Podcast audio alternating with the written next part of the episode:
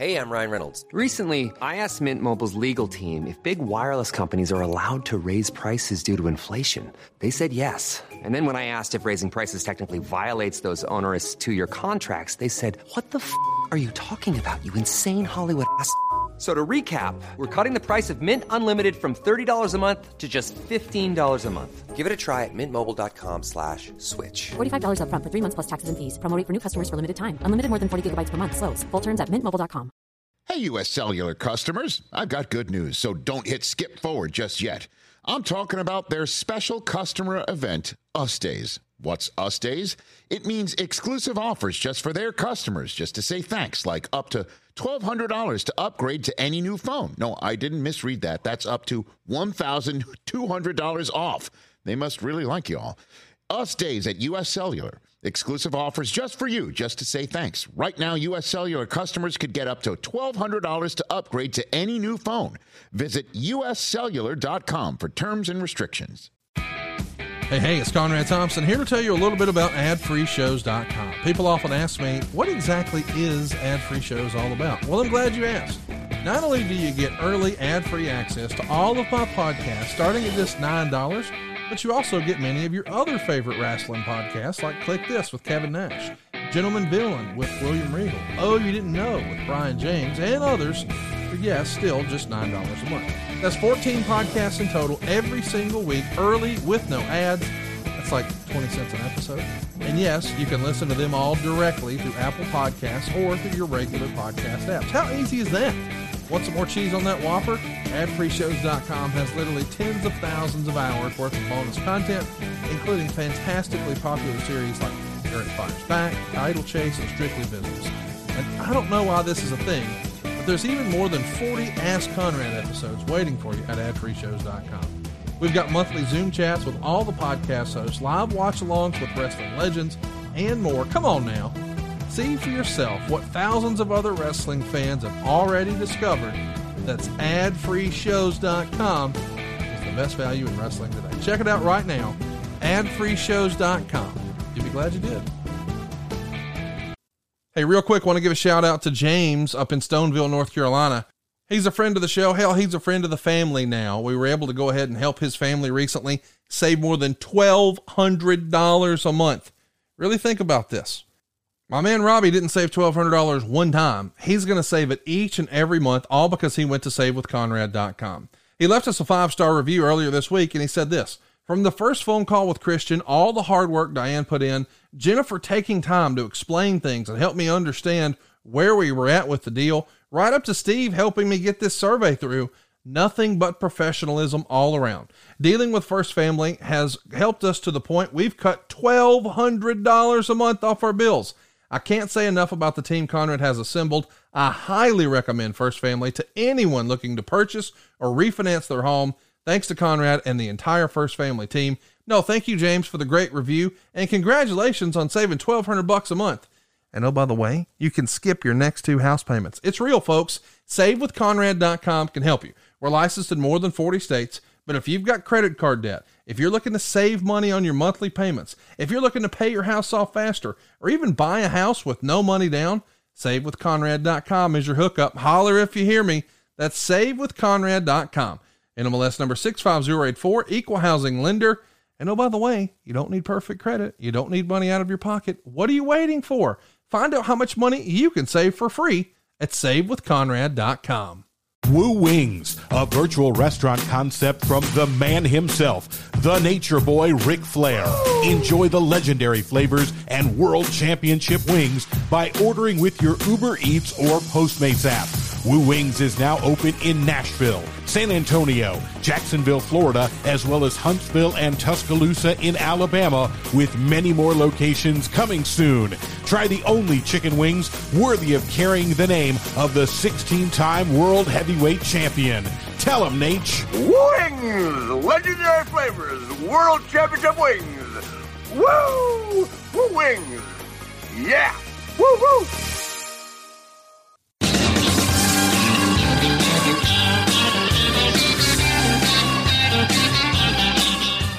Hey, hey, it's Conrad Thompson, and you're listening to My World And of course, we couldn't do it without the Hall of Famer, your friend and mine, Double J, Jeff Jarrett. Jeff, how are you, man? Oh, Conrad Thompson. It's fall. Football's in the air. Yeah, it is. Good time. Sort of back in the saddle. What a summer we had. Uh, I was in the gym this morning, Conrad, and the guy referenced uh, July, I'll just say, the whole deal. And uh, he, uh, a friend of a friend, I, and I'm going in a rabbit hole, but I just kind of looked over at him. So this guy knows Karen very well. And his best friend said, hey, uh, what's Karen? What's Karen Jarrett like really in person? And uh, it got me, I, I, which I chuckled because I said, if you walked up to that exact same guy and said, hey, is wrestling a performance? Is it scripted? How, whatever, real versus fake and all, whatever descriptor you want to put in there. Of course, they're going to say, oh, it's all acted. But yeah, anyway, it got me and the guy in the discussion this morning about our, me and you, our June, July, and August. Oh, what yeah. A, what a little roller coaster it was, wouldn't you say? We had a little fun, did we not? It was. And now football's in the air and the Titans got to win. Hey, you know what? Let me go ahead and uh, be the first one. Give those Tennessee Volunteers their props. Oh, here we go. Hey, th- I thought it was a great show. Great game. Really enjoyed it. Uh, I learned uh, recently that one of my lifelong friends, or I shouldn't say lifelong, for the last twenty-five years, it was like childhood best friends with the Florida head coach. I didn't know that. So I started pulling for him, you know, A, cause I like my friend, and B, cause I hate you. Okay. Uh, and, and so I was, I was, pulling, I was pulling for Florida, and damn, y'all looked good, man. That was a fun game. It was an exciting game. And, uh, you had, uh, Caleb Presley on the sidelines and Theo Vaughn on the sidelines and dumping Gatorade. And man, I, I'm really excited that Tennessee is good enough to have a good showing before Alabama just curb stomps them. It'll be fantastic. I, yeah. I told your story a couple of times this week that, um, hey, Jeff, you know, your son, Cody. Yeah. He's got a big birthday coming up. He does. Which reminds me that in his entire life, yes. not, Not not when he's twelve, not yep. when he's eleven, not yep. when he's ten. We go all the way down to that embryonic stage, yep. and maybe a year or two before that. He's never seen the Vols beat Alabama. Never will. Is that right, Conrad? Never will. Never will. Is that a, oh, no, no, no. That's you sound as silly as Joe Park or Chris Park or whatever you want to call it. Buffoon. He's an imposter. We know that. Out here running his mouth. I mean, here's the thing. If we're going to compare people, we should be talking about the man that is Tua, who got his damn wow. bell rung, rubbed some dirt on it, came back the next series. Maybe not the best decision, but by God, the Dolphins are good. And holy cow, who saw it? The Jags are too. Ooh, uh, my buddy Cassio Kidd uh, lost in our elimination pool. He thought the, uh, the Chargers were going to beat the Jags. It's a new Jags. Yes, it is. How about that? Coaching, leadership, coaching. I was texting with a buddy yesterday about all kinds of things as far as N F L. It is kind of amazing when you look, well, N F L, the parity is unbelievable. The Bills took us to the woodshed, and the Titans turned around and we beat the winless Raiders, but the Raiders are all right. But um, yeah, Doug Peterson and the Jags and Trevor Lawrence, I think it, this is, goes without saying, another year under his belt is big. Yeah. Yeah. Is big. So yeah. Um, man, Jerry Jones gets a lot of heat, doesn't he? Oh gosh. They love to talk about him on every sports talk show that he now, now the whole byline is he doesn't want to win. He just wants to be in the news. I don't know that I believe that. I don't believe, I mean, that's kind of, like losers are in the news for the wrong reason. Of course he wants to win. Yes. Now, does he like to make headlines? Yes, he does.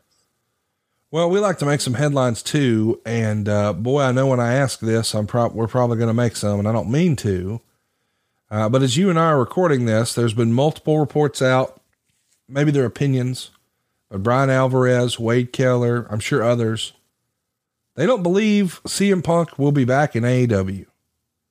And you have been a part of some pretty controversial moments in professional wrestling. Who oh, could you for- think? Who could forget the time you put a, a pistol in Vince McMahon's belly? Anyway, what say you do you believe we've seen the last of C M Punk in A E W? Because I don't. And I know that there was, I, I don't know exactly what happened, and I don't know that we ever will, and I don't know that it really matters all that much. It just feels like at the end of the day, man, with all that we've seen that happened, where we just said, oh, so-and-so will never work for W W E again. And again, I realize it's a different company, but who would have thought you would have been back, or the Ultimate Warrior, or so many other guys. But yet in the end, people always do what's best for business, and you don't get to be as successful as business people as the Khan family are without being business people. I don't know if I'm willing to buy into the fact that we never see Punk again in A E W. What say you? So Conrad, here's kind of how I view that. And I have to uh, base it on my thirty-six, thirty-six plus years in the business is, is that before the internet, it was obviously rumor and phone calls and that kind of stuff. But now everyone perceives that they know everything. Yes. Lift up under the hood.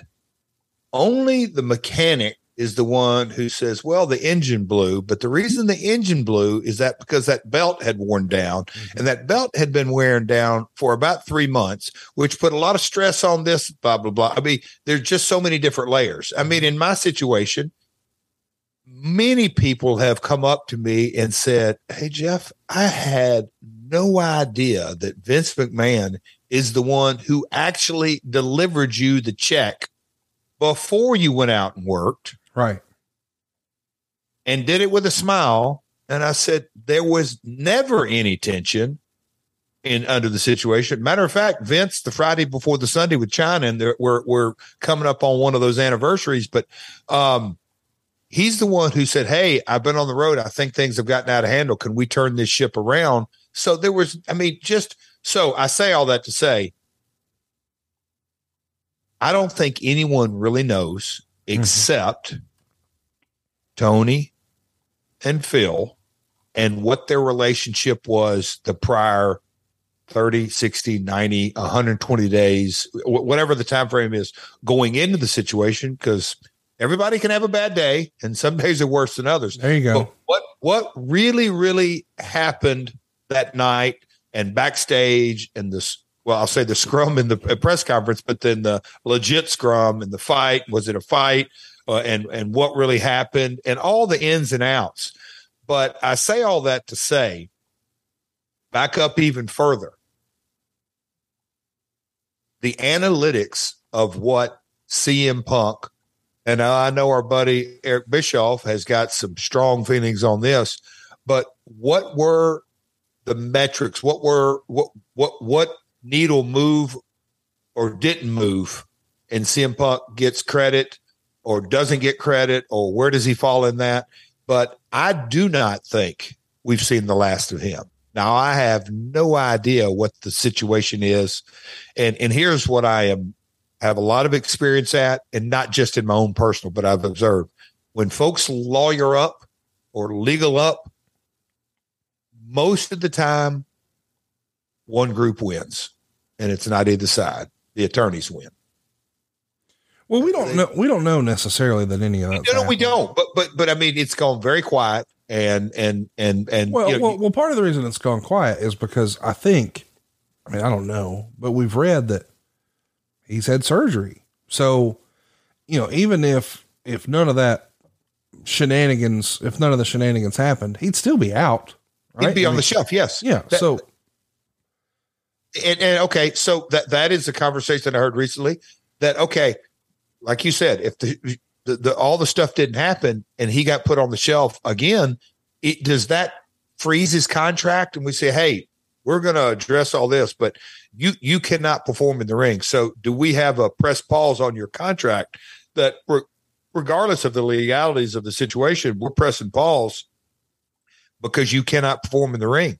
Is that, is that a situation? Do you know, Conrad? I haven't heard anything I, on that. I don't know. Uh, I, I just wanted your vibe on, I want to circle back to the Eric thing, but first. Never I, say I, never. I, yeah. That's where I was going. It's like, oh, never say never. Once upon a time, we would have never guessed Eric Bischoff would be on Monday Night Raw. Like, oh gosh, I, yeah. It's just hard to imagine And I understand that allegedly it got ugly and blah, blah, blah. But how many times have we seen something like that in wrestling where things get, well, they could never fix this.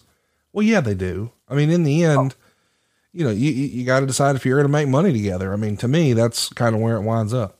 Hey, I'm Ryan Reynolds. Recently, I asked Mint Mobile's legal team if big wireless companies are allowed to raise prices due to inflation. They said yes. And then when I asked if raising prices technically violates those onerous two-year contracts, they said, what the f*** are you talking about, you insane Hollywood ass f- So to recap, we're cutting the price of Mint Unlimited from thirty dollars a month to just fifteen dollars a month. Give it a try at mintmobile.com slash switch. forty-five dollars up front for three months plus taxes and fees. Promoting for new customers for limited time. Unlimited more than forty gigabytes per month. Slows full terms at mint mobile dot com. Conrad, you know, I've referenced the story about Austin Idol, and Austin and me text from time to time. But my father, this is how close to home it hits. Jerry Law is my dad. Jerry, you promised me something. This is on a Tuesday afternoon, Wednesday afternoon. Will you promise me something? I've just been sitting here thinking. We had a hell of a house Monday night in Memphis, and Idol wasn't on it. And the week before that, we had a really good house. And I know as we get rolling through this, you're going to want a partner in this angle or whatever it may be. I want you to promise me right now that you won't ask for Idol to come in and be your partner. And if I bring it up, I want you to do the exact same thing. Tell me, no, we're not bringing Austin Idol in. It just, it won't work out. Okay, handshake agreement. They're business partners. Give them about six weeks, and the perfect opportunity comes up, and they need the right Memphis promo, a guy that's going to come in, and blah, blah, blah, blah, blah, blah, blah. Hey, Austin, can you be? Yep. I mean, it just happens. It, it, it, it just happens. And for those people out there that think C M Punk will ever go to the W W E? That's bullshit too. B S. Yeah. Like, like, you know, listen, it's one of those deals where, and I understand it has to be on his terms and he'd have to be agreeable and all that, but man, has it not been apparent that everything's a little different up there right now? I mean, based on everything that we're hearing and seeing, it's a new place. And I think it's good. For, is good in our industry. I think period. It's good for wrestling. I'm excited to see what's next, but I, for one, as a big C M Punk fan, hope this is not it. I really don't believe it is. And I don't think it will be. And I am curious because you sort of said something and then moved on. So I want to follow up. Well, the metrics and depending on how you measure, and I know Eric's got strong feelings. I think Eric is just crazy. I think that Punk, I think Punk has been a needle mover. You look at the pay-per-views, uh, the, the buildings they've sold out, the merch records. Now I, I nor you know the specifics of his contract. We've both heard things, but uh, you know, we've heard a lot of things. Uh, so who knows what to believe, but do you not see the value in C M Punk? I mean, because I, I'm curious because it, it sounded as if you were like, well, I don't know. Now A, I don't know what he's making. Right. So R O I, that, that's one thing. B, Uh, you can go, I, I think nowadays, uh, I've had a couple of conversations, you know, nowadays you, you used to like, kind of like, I think the pay-per-view was good, but it, it, it ta- look, T N A days, it takes a minimum of ninety days. Those days are gone. Fight, I'll tell you next day or real time. It, yeah. You know that, you so, know, when so, they click the button. Yeah. Yes. So, so transactional pay-per-views, C M Punk's effect on the bottom line, but merchandise is is a barometer that's as real as it can get, because if a guy's merch is going, that means he's selling hard tickets. Mm-hmm. I, there, there's there's not a a real middle ground there. Look how fast they sold Chicago out with him. Yeah, so, so I mean, we there's a couple of different barometers in there. The other one was, and got to give my man, our man, Conrad, do you know you're in a video game, and I'm going somewhere with this, you're in a video game that has won not one, not two, not three, not four. I won't go all the way up. twelve video game awards, either best uh, play or it's all, I mean, twelve awards. But I say all that to say the A E W game that's coming out, who's front and center on that cover? Hmm. Okay. He's front and center on that cover. Hmm. So the gaming industry is very analytical and much more than I ever dreamed it was. So, okay, is C M Punk a, a needle mover in the gaming industry? He, uh, obviously he is, or he wouldn't be promptly pay, p- placed. You go to A E game, A E W games dot com, and I mean, so I, I don't know what your exact question was, but but, well, but you said uh, needle mover. That was the phrase you used. Yeah. So so so merchandise is a direct barometer that can be attributed to hard ticket sales. What's the chairman? What's V C A M? I have always said, live events are your best barometer on the temperature of your product. Mm-hmm. So again, it all goes into what is he getting paid in a yearly, well, not well, weekly. Well, well hang on now. You're talking about R O I, but a minute ago you were talking about needle mover. Yeah, I, no. Okay. Okay. I, I don't think it can be argued without us knowing the specifics of his contract. Dude's been a needle mover. Sure. Yeah, I, I was definitely. You don't think he was? Or you don't think Eric? No, I, think he, I, I don't. Does I, Eric think he's not a needle mover? I don't. I think Eric has a hard on for him, and I don't really understand why.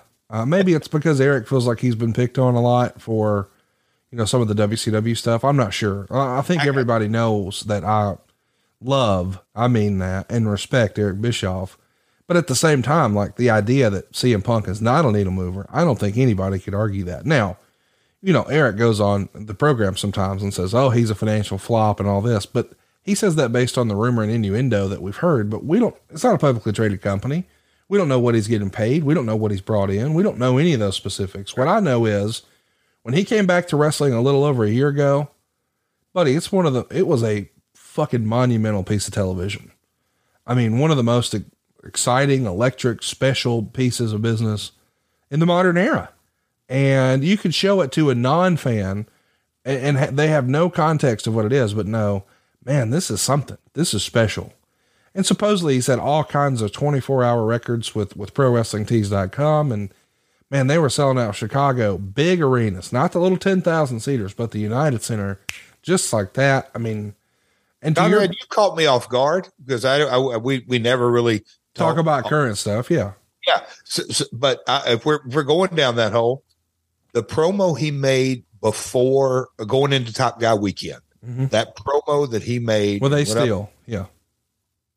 Yeah. Well, I, I, I was going to reference part when he went up in the uh, crowd. Yeah. He did that after. Yeah. I was saying, same in ring. Yeah, but, yeah, but yeah, yeah, I, yeah, I, yeah. The in ring part was good. The outer ring, when he went up into the crowd. Unbelievable. And as we often go down rabbit holes in this podcast, talking about how to connect emotionally with folks. He's, he gets it, dude. He did it that night for yeah, sure. He in, gets in, a, in, a, in a protagonist, babyface, good guy, however, whatever brush you want to paint, people said, I want to see him win. I'm just saying, you look at what happened and certainly it's negative, but boy, we got over it with Shawn Michaels and we're better for it as wrestling fans. And, uh, I think C M Punk, you know, I hope, we haven't seen the end of him. I hope he comes back better than ever after this injury. And I hope he continues to carve his own path, hopefully in A E W, but no matter what he does, I'm going to be watching. I'm a fan. And I, I'm also a fan of triple A, which is what we're going to be talking about today. It's part two of our triple A episode. We sort of laid the groundwork in part one. We hope you'll go check that out. But before we talk about way back when, because we're going to talk about twenty ten and moving forward here, I want to talk about what's coming up, man. As you and I are recording this, we're about three weeks away from Triple Mania thirty, which is like the WrestleMania thirty for triple A, or as we're going to call it for the rest of the show, Tripla. So we don't confuse anybody and think we're talking about roadside assistance services. Um, I saw the press conference this past weekend. I've gotten to know Dorian, uh, and, and, and obviously think a lot of him, but man, how cool was it to see Camille from the N W A, and she's sort of been playing in her own sandbox. You and I know her, Tennessee gal. And, uh, it's really cool. Him and Karen Thomas live, they work out same gym. It's amazing to see her down there getting the spotlight. Of course, she's going to be taking on, I think, one of the more underrated and, and Missus Valkyrie and, you know, the Reina de Reinas, or however you say that, the Queen of Queens title. It feels bigger than I imagined it might. You know, the rumor and innuendo was it was originally going to be Thunder Rosa. And of course we know she's down, uh, injured and, and out of commission, But just like in the N F L, an injury creates opportunity. This is probably going to be the biggest platform Camille's ever wrestled in front of. I'm excited to see her do it. For sure. Um, you know, reviewing the research and looking into this in today's episode, we could have breakout episodes. And I think we will in the future, because I want to get granular. And I've really thought to myself uh, for today's show is uh, if, if I get too granular, Conrad, just stop me, because there's a hair match. Uh, Dorian's father got his head shaved. Uh, there's two championship runs. There's a bunch of stuff that goes into it, but what you are kind of a newbie, if you will. And I think you may admit that. Yeah, of is, course. Is that Triple Mania is, for an wrestling American wrestling fan today, there's no other way to say it. It is the Mexican WrestleMania. Yeah. And this is, do the old Conrad, not one, not two, not three. No, it's Triple Mania thirty. It's a big deal. It's a really big deal and a huge event, and a lot of history goes into it. A lot of folks want on that card, and I'll let you get into the different matches you want to talk about. But Camille in this spotlight with Taya, uh, and, and Taya, Karen's favorite, uh, as a footnote, but, um, you know, a, a girl who has a lady who's busted her ass went down there. I mean, you know, became as a part of the culture, learned the language, uh, paid her dues, uh, up and down the highways of Mexico, and, and not just learned the language and the culture, but learned how to get over in Lucha Libre wrestling. And Camille has her work cut out, because in that arena, you better bring your A game. And so Camille, uh, it's a lot more than just getting ready for cardio in so many ways. So she has her work cut out. I'll say that, but it is going to be one of several matches that, um, there's a bit of electricity that goes into every Triple Mania, just like a WrestleMania. Just Capital is a nonprofit that tracks which companies are a force for good. Companies like Bank of America, which just earned the Just Capital seal. Bank of America is ranked number one for ongoing commitment to their workers with initiatives like Sharing Success, which awarded ninety-seven percent of their teammates additional compensation, nearly all in stock. This is the program's seventh consecutive year, awarding more than four point eight billion dollars in total. Visit just capital dot com to learn how a just business is a better business. Furnished by Just Capital. It's going to be a lot of fun. It's going down October fifteenth from Mexico City. I'm going to be there. I'm pretty excited. I've been lucky enough to see several WrestleManias in person, a Wrestle Kingdom in person, and now a Triple Mania in person. Uh, Cibernetico versus Pagano. Going to be hair versus hair. Pagano is like um, a modern hardcore wrestler. You know, so when you think of, uh, you know, the, the hardcore wrestlers that we've enjoyed here in the past, Pagano's kind of like that new guy. Cibernetico, man, that's the guy I saw in the ninety-seven Royal Rumble. So he's been around a while. Uh, uh, uh, Hijo del Vikingo, who everybody thinks is the next big thing, is going to be taking on Rey Fénix. And I think most everyone listening to this knows that Rey Fénix is one of the best wrestlers in the world. And a lot of people say Vikingo is the next Rey Fénix. Of course, Rey Fénix has something to say about that. He's still here. So we're going to see what's going on for the triple A Mega Championship. Uh, Psycho Clown's on the show. Uh, Blue Demon Junior's on the show. Micro Man, who I got to see in person, who was... If you've never seen Micro Man, my friends who saw Micro Man in person could not believe what they saw. It's fantastic. You're going to love him. Just look him up. Uh, I, I guess you've been hanging around Johnny Nitro a little too much now. He's calling himself Johnny Caballero. Brian Cage is there. Sam Adonis is there. Um, Laredo Kid, Bandito, uh, friend of the show, uh, Willie Mack is there. But somebody that I think everybody should be paying attention to, maybe you've missed it, but Commander's on this show, and Commander's a guy I was first introduced through G C W. He does something I've never seen anybody do before. It blew me away. We made sure he was uh, in the, on the Ric Flair's last match card, and he's going to be a part of this show. And I think he's going to be one of those next breakout big time stars that becomes a global phenomenon. Have you seen much Commander? Have you seen his spot where he runs across the top rope and his, not, the, the stuff he does with the top rope, dude, It's unbelievable. Uh, I hope everybody gives it a shot. It's going to be available on Fight. Uh, I'm going to order it so I can watch it back. This is a real story. My mom and dad were in person, of course, for Ric Flair's last match in Nashville. But when they got home, they ordered it on Fight. Like, I couldn't have gave them a damn promo code, but thanks for the cheese, Mom and Dad. And they wanted to watch the triple, the triple match because they couldn't believe what they saw. They wanted to see it again. So they got to rewind it and fast forward and watch it over and over. And anyway, uh, I've already pre-ordered it on Fight, and um, I'm going to be there October fifteenth. I'm pumped. So I'm excited to talk to you and continue to learn more about Tripla. Hope you guys will check it out on Fight as well. Uh, you're in the middle of, um, some stuff here in twenty ten. It's you and Karen up against Kurt and whoever they're bringing in at the time, which in this case was Chyna. How crazy is it? You and Karen against Kurt and Chyna. The Observer had this to say. Konnan then said he doesn't trust Jeff Jarrett. He says he doesn't agree with Dorian and that these guys should be working with the T N A group to take over triple A, saying he hates T N A, that he's known Jarrett for fifteen years. Jarrett thinks he's the king of the mountain, but this isn't Nashville. Konnan said Jarrett doesn't like Latinos, and when he was in T N A, it sucked working for a racist boss.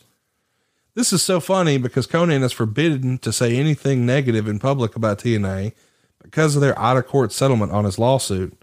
So instead, he writes an angle where he feuds with T N A so he can say whatever he wants, but it's all storyline. Dorian said that Konnan and Jarrett would solve their problems on the May eighteenth show. So I like the blurring of the lines when we can add a little bit of realism. We can suspend our disbelief. We can say, okay, I know that's just joshing and that's just fun and games, but now this, this was real.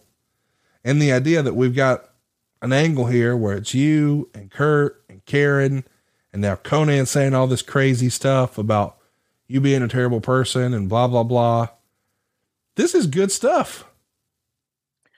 All right. Give it a little set point. Cause I, I think uh, it may be a bit confusing. Maybe it's not, but the Karen, Jeff, Kurt, Chyna match is T N A. That's on yes. Impact. Yes. And that, that storyline, um, we had been going, um, yeah, several months. So that was, you know, the, the Jeff Kurt angle was coming to a close. And so that's my in-ring hat I'm wearing, Conrad. Outside the ring, in T N A is uh, after the whole power play and and and um you know back in the office and and and working day to day. Um, me and Bob Carter came to an agreement that I was going to focus on international, and that's what I did. You know, later we following year we did Rinka King, and there were some U K tours and. Got to work with Lionheart and all that. Those are another episodes. But as far as Mexico went, during oh seven, oh eight, oh nine, or oh eight, oh nine, oh ten, somewhere in that little area, Conrad, uh, Dixie had wanted us to try to work with Paco and the other company. Mm-hmm. And that was kind of an up and down talent exchange. But uh, at the same time, uh, the, I'll call it the litigation between Konnan and Uh, Panda Energy International and T N A Entertainment, all that was going on. Finally, the dust settled. Let's just say all that. And bygones would be bygones. And Moody Jack Melendez, originally from Puerto Rico, he had done our Spanish broadcast. He had worked for the company for years uh, here, here in Nashville. He had gone down to Mexico, and now he's working for triple A with Konnan. Have I lost you so no, far? No. Okay. So, so he's working down there, and now we're going to do this storyline. And it was no secret at all um, in Mexico or in the U S that that Konnan and T N A had a major falling out, yep. and that things were settled and everything was over and done with. Then all of a sudden, Conan's doing this story, and to to kind of put the flag in the ground in Mexico at the time, my world listeners, it was. triple A or Tripla, as I got to start referring to now, but triple A wrestling in, in Mexico.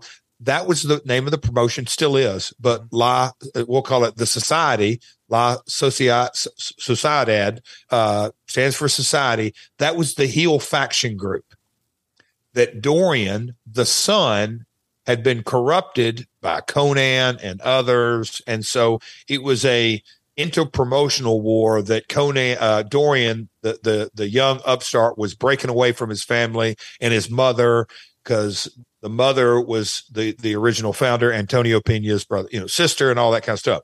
So all of that tension had been building. And then the next thing you know, we'll call it the king of the mountain, the tortilla throwing Rudo, was coming down, and there was going to be a big face-to-face in San Luis Potosi, home of uh, s- several famous wrestling stars. But that's kind of where the blurring of the lines build up. So Konnan had been sowing those seeds, creatively sowing those seeds, and we'll get into it later in this episode, how – how much forethought Konnan always puts in his stories. He really thinks things through, but he had started sowing those seeds, and the, the show sold out. And I'm look, I'm going to take a little credit here. The show sold out based off Jeff Jarrett and Konnan coming face to face for an in-ring. People were saying, "Hey man, this stuff is real." And yeah. now they're going to, we know, we know they're going to work together. Okay. But let's see what comes out of this, because they're going to fight each other, and we want to see that fight. That's how the table had been set. Well done. I, I love it. And uh, it's it, exciting. It, it was, and the blurring was, and the lines, it's great stuff. So I don't want to jump ahead, but I'll say this, Conrad, I fly down there. Abyss. I'm trying to think somebody, but we get picked up at the airport, and I have not seen or spoke to Konnan, because Moody and them kind of did the arrangements, in years. Mm. This is real, cut the room tension with a knife. I had not, it was, you know, I'm not going to say the tension was real. So we arrive at the building, Conrad, you've got to get him to tell his side of this story too, or what, whatever it is. But he's producing the show, and he's doing his thing, and this and that and all this kind of stuff. And we get there and put the bags in the room, and me and Abyss, we just go back, you know, go out in the arena. This is earlier in the day, and sit up in the bleachers or sit up in the stands a while and just kind of watch how things go. And they kind of, okay, here's kind of one segment, two segment. We're expecting to kind of have some niceties, you know, hey, this is the deal. And all of a sudden you hear on the horn, all right, clear the arena, we're letting folks in. I look over to Biss like, oh, okay. okay.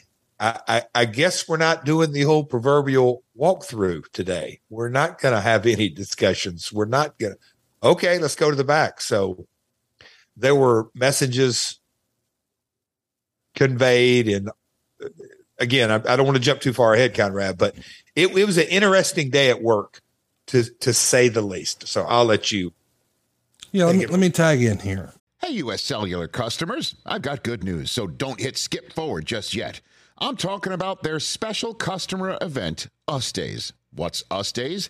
It means exclusive offers just for their customers, just to say thanks, like up to twelve hundred dollars to upgrade to any new phone. No, I didn't misread that. That's up to twelve hundred dollars off. They must really like y'all. Us Days at U S Cellular. Exclusive offers just for you, just to say thanks. Right now, U S Cellular customers could get up to twelve hundred dollars to upgrade to any new phone. Visit U S cellular dot com for terms and restrictions. So the taping hey. happens May eighteenth. Uh, there's a sellout, five thousand folks there. Meltzer would say this. They built up a big showdown between Konnan and Jeff Jarrett, but it was a swerve, as all of La Sociedad, instead of attacking Jarrett and working to run off Tripla, all turned on Zorro. Jarrett got great heat with fans throwing garbage at him, and he and Konnan argued, and the crowd went crazy, thinking Konnan was going to turn face against Jarrett. But then they did the swerve where Konnan and Jarrett and La Sociedad all attacked Zorro with a baseball bat and beat him down. This leads to the Zorro versus Jarrett title match. Yep, they kicked the world champion out of their group. Doctor Wagner Junior and Joe Leiter and Nicho beat Abyss, Jarrett, and Super Crazy in the main event, when Wagner Junior pinned Crazy. They had the usual post-main event run-in brawl. The Tripla guys cleared the ring of La Sociedad, as well as Jarrett and Abyss. Uh, Mister Roldan then said that this showed that even if La Sociedad joins the T and joins with T N A, he won't be able to take over Triple A. Dorian then said he's wrong, and that after Triple Mania, they'll destroy Triple A and T N A will take over. So this is a legit invasion angle. You're working with Dorian to put all this together, I assume, or are you working with his father? Oh no, Dorian, Do- Dorian and, and Moody was the early kind of creative conduit. And then obviously Konnan at the end of the day. And you know, it's, it's a, it's a, it's a Konnan creative with Dorian, uh, obviously integral part of it. And I'm sure Moody was in there, but that was the story. That was the tension. And you got to remember that, you know, T N A and the early relationship, oh three, oh four, oh five, we were that upstart pay-per-view only company. Now, fast forward to two thousand ten, been on Spike several years, you know, all the different names, Kurt and Christian and three D. And by this time, Hulk, you know, it was the, the T N A brand was much more well-known. And here comes T N A going to side with the, you know, the son uh, of the owner, the mother. Yes. Uh, and then the, Konnan. The Shane the, McMahon, if you will. There you go. Yeah. And, and, and, Th- this is where like Konnan is the, he is Hulk Hogan and Vince McMahon combined mm-hmm. in this culture. And he's the one who's going to, I mean, he's going to defend it against that Gringo Jarrett. And we go at it in the ring verbally, not me, but we through the translator, but Konnan is giving me a dog gut cussing. And they really think we're about to come to blows. And just as Meltzer wrote, the result was we kicked the world champion out of our group, because we were taken over. The subtleties of that entire story were freaking awesome and a ton of heat. And it just kind of set things up for the next year. Bravo, Konnan. I mean, Konnan doesn't get enough credit. I mean, what a, a creative genius, hell of a performer, just did it all. We'll keep telling that story, I'm sure. But so tell me about the real life tension. You don't talk to Konnan at all until you're out there. Back, backstage, because again, Moody's is creative, and they, you know, I need obviously me and Abyss, and it was translation. Like, what are we doing here? And so we didn't really get into no. We and look, whether we, we weren't talking for a purpose or not, Konnan was also running a show. Yeah, yeah, yeah. Uh, no, there were no high fiving. Hey, bro, good to see you. None of that. We went to the ring with the creative laid out, lots of tension, and. Look, you're going to go be going to Mexico City for Triple Mania, Conrad. Can't wait. I want to take you, I want to take you to San Luis Potosi. I want to take you to a few other shows where you get a real taste of the culture. But I mean, you know, would you say it was May? It was hot in that building, but the the tension and the people, they just knew me and Konnan were going to go to swing it. Now, once the angle came off and we got to the back, you know, when business is, it's like. That just clicked huge. And look, Dorian, so this is ten years ago. So he's what, twenty-seven here, Conrad? A young man, Ish. yeah. Mm-hmm. A young man. Oh, a, t- a ton of heat. He's siding with the American. It was just beautiful. It was really good. Uh, at the time, you lost a loser leaves town match to Kurt Angle, and you're banished to Mexico by T N A.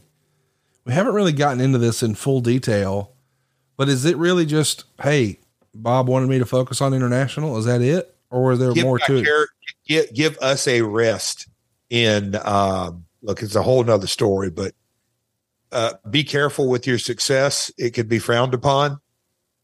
Uh, it was, that's a whole nother episode. Uh, the, the, the, give me, Jeff, give, give me the Cliff Notes version. People thought there was too much Jeff on the show. Oh, no, no, no. Dixie didn't want us on the show. Dixie didn't want Jeff and Karen on the show, period. It got over. The story got over. Kurt was awesome. Chyna for that match was awesome. Karen was awesome. It got rolling. And whether it was a Dixie Russo, Dixie Russo Hulk, whatever it may be, Dixie didn't want us on the show. And, hey, we're going to give your character a rest. Okie dokie.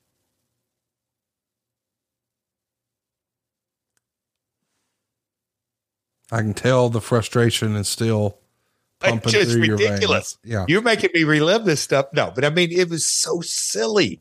Well, because so silly. Only in wrestling is it a oh. thing where, hey, Now go do your job, but don't do it too well. Right? Isn't that silly? Oh, it's childish. Don't do it too well now. So you head to Triple Mania and you get the win for the Tripla World Super Mega Heavyweight title from Zorro. It's reported in the Observer that the original plan was to have Kurt Angle here at Triple Mania, but his price was too high. I find that curious. Did you ever hear that?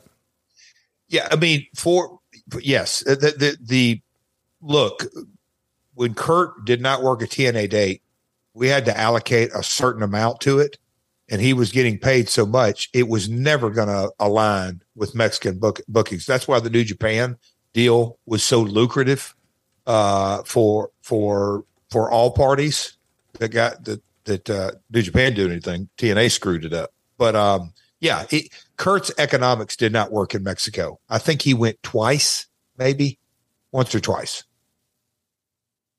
He was never considered to be a regular ever. So let's talk a little bit about the match itself. Meltzer would say this: Jarrett pinned Zorro to win the triple A Super Mega Heavyweight title in fifteen and a half minutes. El Hijo del Tirantes was the heel, and he pretty much let everything go. There was outside interference by both Karen Jarrett and Anderson.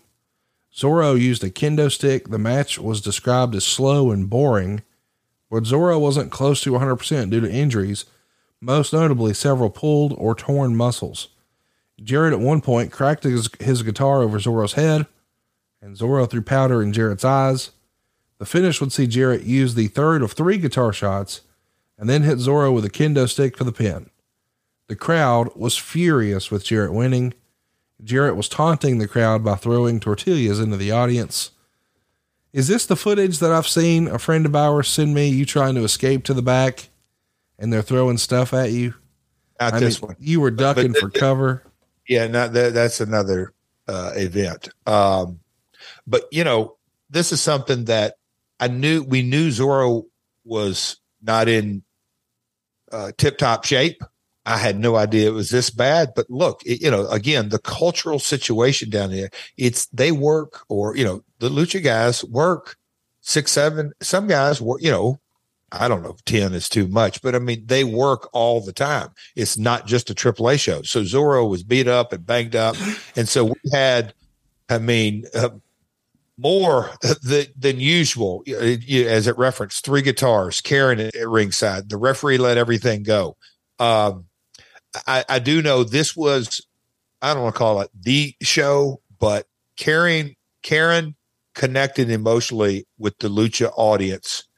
This was one of those nights that as she, as her character began to develop, it was electric. It was really, really, we made a good package. And this was, you know, we win the title and she was impactful and, uh, but poor Zorro was beat up bad before the match. A few weeks later, you defend the title in a three-way against Doctor Wagner Junior in L A Park and retain the title after uh, Chessman hit Park with a guitar. What was the plan for you to be the long-term champion, or, or was it just not realistic? No, I, I think everybody was just going to kind of see on a step-by-step basis uh, the success of it. And as we rolled into it, it was working and working really good. And the storyline, again, I, I, I don't think we're, you know, to, to, to get in this entire run, we can't get too granular, right, right. if, if you will. But this, but the, the, the year, year and a half that I was the champion, the hair matches with Dorian and his father and the intricate storylines and all this, it was rolling. It was working. I mean, business was good. Um, the heat was great. The storyline was there. Um, and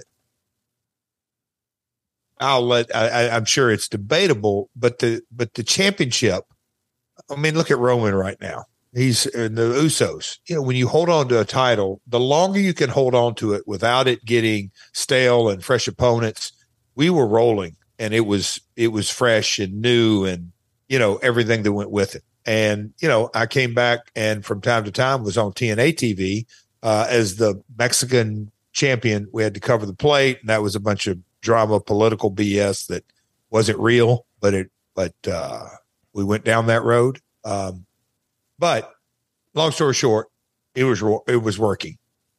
There wasn't any set plan. You win it at this Trumbull Mania and drop it at the next. There was no set plan. It was, we'll just keep going. What companies would you want to work for? Just Capital is a nonprofit that tracks which companies are a force for good. Companies like Bank of America, which just earned the prestigious Just Capital twenty twenty-four seal. Bank of America is ranked number one in the banking industry and number one for their ongoing commitment to workers, offering best-in-class benefits, including a minimum wage of twenty-five dollars an hour by twenty twenty-five. Visit just capital dot com to learn how a just business is a better business. Furnished by Just Capital. Talk to us about L A Park. A lot of us listening to this are familiar with him just from the Nitro days when we knew him as La Parca, the chairman of W C W, but you got to work with him here, and I'm sure you at least shared a locker room with him in W C W, but this is a different experience. Now you're on sort of his home territory. Talk to us about L A Park. So uh, he may be a really, really good example of Lucha Libre culture in that you just named it. La Parca is an I P, is an intellectual property owned by triple A wrestling. And they made Adolfo, The, the original La Parca. Well, they had a business falling out and they put a, a new guy under that. And he was a longtime star. God rest his soul. He just passed away a couple of years ago. A uh, terrible accident, did a tope out and paralyzed him. And he truly never recovered. But La Parca got over in triple, uh, got over in W C W. Obviously, he was already, or he had never brought, been brought up to Nitro. Uh, but he came back, and they did that storyline: L A Park versus La Parca, mass versus, I mean, story, not mass versus mass, but they did all kind of bloodbaths and great storytelling and all that. But now, by you know, what is this, two thousand ten, eleven? La Parca was in and out of the promotion and knows how to work. And obviously, I mean, he, like a lot of guys, he was over. And so he was in and out of the promotion, and I enjoyed working with him, but he'll lay his stuff in. I'll tell you that for sure. Uh, El Zorro. We mentioned him a couple times here. Uh, what can you tell us about El Zorro? Um, Just a charismatic, not a mask, very charismatic. Um, again, we referenced Cibernetico uh, not long ago, and you know he's a true legend. And on this Triple Mania, w- when you talk about it, it's like Terry Funk versus Mick Foley, or I mean, Terry Funk versus uh, who's a modern day uh, deathmatch guy, not Matt Cardona, M- Moxley. But, you know, but, yeah. So, so, I mean, it's, it's, it's that, but Zorro uh, was a guy who had worked his way up to the ranks through the years. And so he was a seasoned vet that was the champion. And again, very charismatic. I feel like we should mention, uh, you're going to drop the title uh, to El Macias. Am I saying that right? At Rey Reyes, Ricky, Band- Ricky Banderas, El Macias. Uh, when uh, L A Park interferes and ends your title reign. Up to that point, you were the longest reigning champion. So that's kind of a big deal. Uh, Only Johnny Caballero, uh, I think he broke my record last year or two years, whatever, pandemic, whenever it was. But yes, Ricky, that was a pretty cool stat for me, Conrad. Ricky Banderas has been around a long time. We've seen him for a while. I remember seeing him, seeing him back in the day, I think uh, in T N A, did we not? I mean, he was around T N A, like oh seven, oh eight, something like that. Megastar. In Puerto, Puerto Rico. Rico. Yeah, yeah, yeah. Like a huge star. Probably one of the biggest of that era, right? For sure. Maybe the. That, him and Apollo were the new, um, they were the new blood, you know, Savio Vega and Miguel and Castillo, you know, they were the generation a little bit up, but uh, Macias, um, super athletic, and he was on uh, Lucha Underground, was he not? Yep. Um, but uh, great talent, great talent, and and he was, you know, he was going to be there full time, and and and I thought it was pretty cool that I got to drop it to him because I'd known Ricky a while. Could you compare him to someone in American wrestling? Oh boy, I won't do good at this, but um, gosh almighty. Oh man. He's athletic. Um, he was built great, but super decorated. Here's what I'm trying to get to. Okay. I W A World Heavyweight Champ six times. I W A Intercontinental Champ three times. I W A Tag Team Champ six times. And I W A is Victor Quiñones's Puerto, Puerto Rican, Rican promotion. promotion. Their, their, their hardcore title ten times. Here in Tripla, their World Tag Team Champ one time. Uh, the, the Rey de Reyes, the Mega Champion four times. The Lucha Underground Champion. I mean, whatever you're looking for. Yep. He's done it, including the World Wrestling Council, W W C, and even the old defunct Wrestling Society X. Like, this guy's been everywhere, done everything. A lot of people saw big money in him. He just, for whatever reason, didn't get much time on the W W F, W C W side of things, but it doesn't mean he didn't have an incredible career and become a global star. Too young for the W C W days. Yeah. He came along after that, but uh, at T N A, um, there was some opportunity, nothing to his fault, political situations. I'd have to really do some research and jog my memory on his opportunities and timing. But when he got to uh, Mexico City, it it's to me, that is in Puerto Rico, he was very successful. But when he got there, his career went to another level because he really came into his own and became a box office. Not that he wasn't a box office attraction in Puerto Rico, but he was, you know, a big, big star for, for uh, Dorian. Here's something I never thought I'd see. You and Kurt Angle as a tag team for a hair versus hair match. How the hell does this come together? Only in Mexico City. It is a lot of fun. Good match. Go out of your way, as Conrad would say. Go, folks, go out of your way to check this out. Uh, we're going to have to get Dorian to dig that up from the archives. Um, so who were our partners? I'm trying to think. You're going to uh, defeat the triple A Trios champions at Wrestle uh, Triple Mania twenty-one, uh, where you team with Matt Morgan and Monster Payne to take on the Los Psycho Clowns. But somewhere in there, you still made time for a hair match with Kurt Angle as a tag partner. A minute ago, we didn't think he was maybe, you know, we could make the money work. And now here he is in a hair match. He must have lost it going in, but no, uh, I'm just trying to think who our, what the story was on that. I'll have to dig up my research on that. I, I think it was Triple Mania twenty, I think. Okay. I could be wrong on that. I mean, the way I think I have it here is we've got sort of team Dorian versus team Mister Roldan, his dad. It's Electro Shark, Electro Shock rather, in L A Park, taking on you and Kurt, and you guys have Dorian and, uh, and Karen in your corner. That's it. Dorian's hair versus a rolled out the father's hair. It's father versus son, hair versus hair. Yes. Yeah. Yeah. Yeah. So that, that I was, you, you throwing me, uh, you but kept, still a hair uh, match is such a big deal in Mexico. And now imagine father, you know, son, just like we did once upon a time with Trump and, and, and Vince.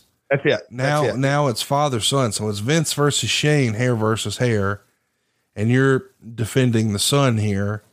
That's kind of a cool, kind of a cool story with Kurt. So you kind of have to see the, the, the vision of you, two American. Not only that, you and Kurt, yep. Karen in your corner. Yep. And Dorian. Yep. This is crazy. It's box office. It, but again, I'm going to go to Konnan. You have to understand the episodic nature of the weekly build, and father, son are not fighting over their allowance money. They are fighting over control of this company. And this is the twentieth or the twenty-first Triple Mania. So at Triple Mania, for the control of the company, essentially, uh, but I mean, that's, but at this point, it was hair versus hair. and is as authentic as you can get in Lucha Libre style. Wasn't masked. It was hair versus hair, father, son. And so, you know, the, the B-roll shots and the still shots of the mother in the crowd witnessing her husband and her son going at it. It's, it's just storytelling, emotional storytelling. Who can not? Now, Konnan, you know a lot of story behind the story, and you're chuckling and grinning that, oh, okay, so you and Kurt are partners and everything go with that. But, but the American is coming down from T N A, you know, fighting for the kid Dorian. Good stuff. Good stuff. Really great stuff. We got to, we should revisit that whole thing one day. Oh, I'm telling you, we it, should. It, maybe have Dorian. And, yes. We got to have Dorian on and, uh, and can I moderate? Because I want to ask him questions. How great would that be? Now, oh, I'm telling you. Let's work. Get, let's work on that. Get Konnan. Yeah, both of them. So, so back up. Konnan, like me and a lot of others, we always have our ups and downs. There has been a time that I'll just say the doors weren't always wide open for Konnan at triple A, but mending fences and weaving in and out.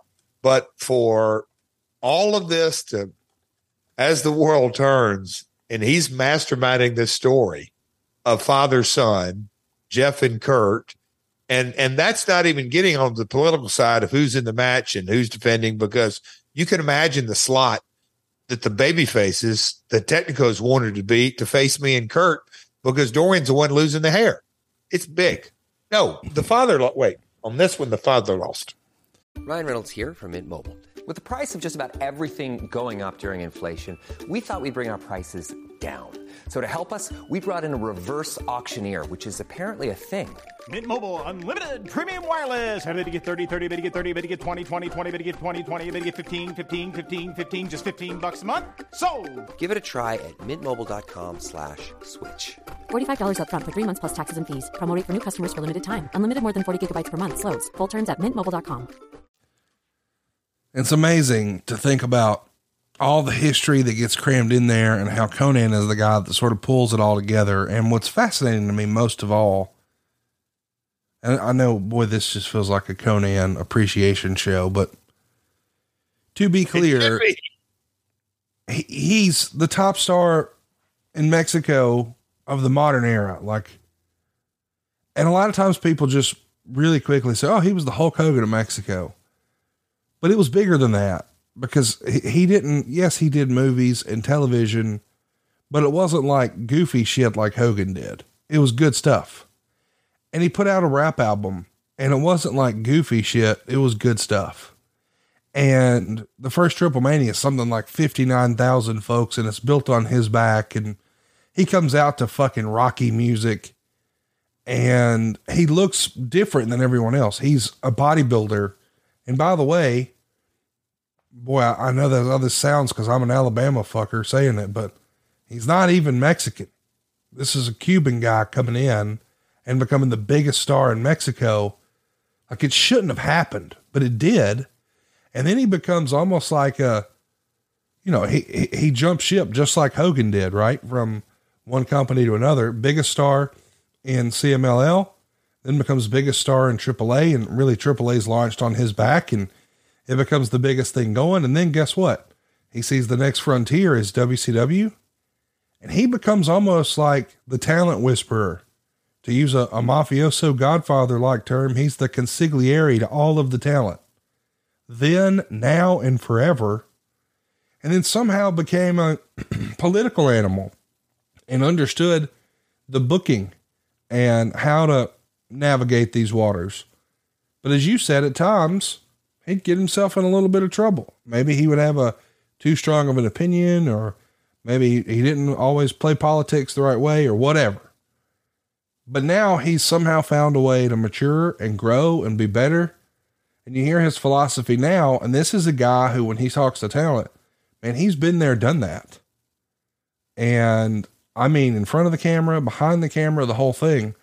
But a guy who, despite the rocky stops and starts and, and crazy infighting and all that, he's still there now, which to take it back to the start of our show, is why I have hope for C M Punk. Not comparing the two.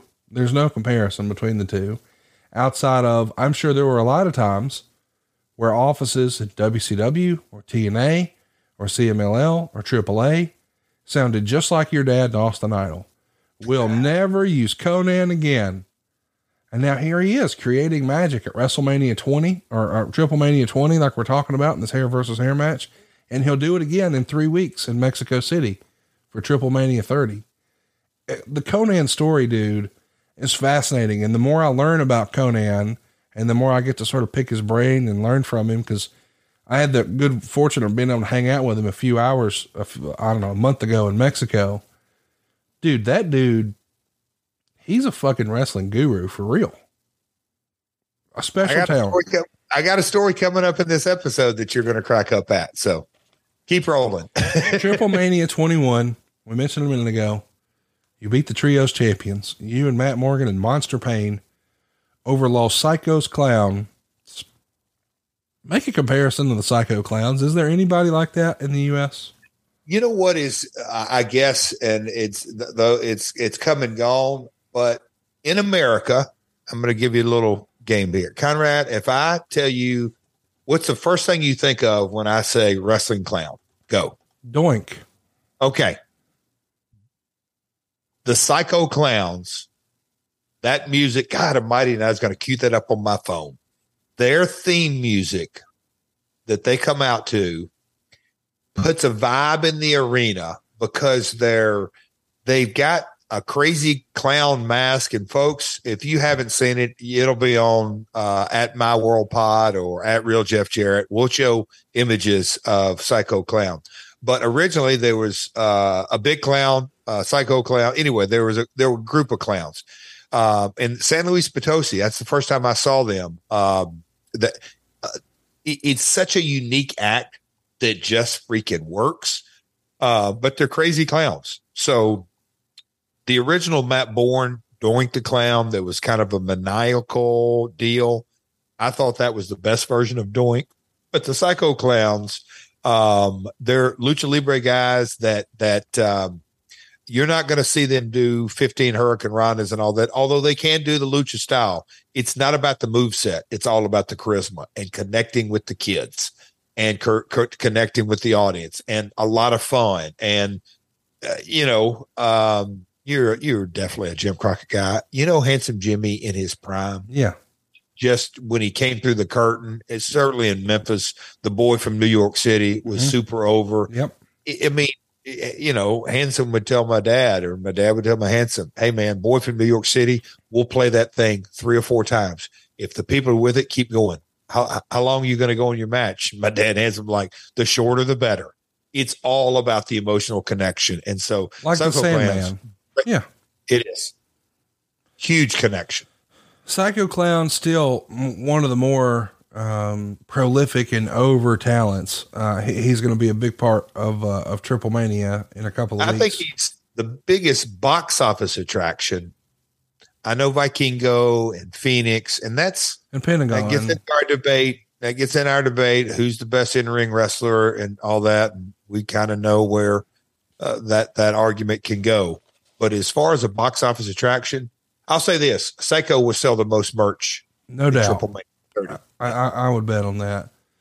Listen, it's not in our notes, but I do want to bring it up because I have heard ru- rumors and innuendos, whispers, if you will. I don't know. So I'm just going to ask. We can edit it out if you don't want to talk about it. But I heard once upon a time you had an issue with Psycho Clown. What happened? Elaborate. I don't know. I was told that there was some sort of real life heat once upon a time. I don't know if that's real or not. No one in triple, no one in triple A told me that. It was a lucha fan who was trying to smarten me up and said, "Oh, you know, what's, what's ironic is, uh, your son Cody was at one of our events in Nashville wearing a Psycho Clown shirt." And that's the reason that this fan pointed out and said, "You know, uh, that kid, that's Jeff's kid, right?" "Yeah. His dad got in a fight with that guy once." "What? I didn't know that." Wow, Conrad, you did did a little scoop. Um, so what happened? We'll edit that okay, if you don't I, want to talk about it. No, but. God, I love it, and he would love it that we're talking about it. Um, Is, so it really I, happened. I, there was a real oh, situation. Boy.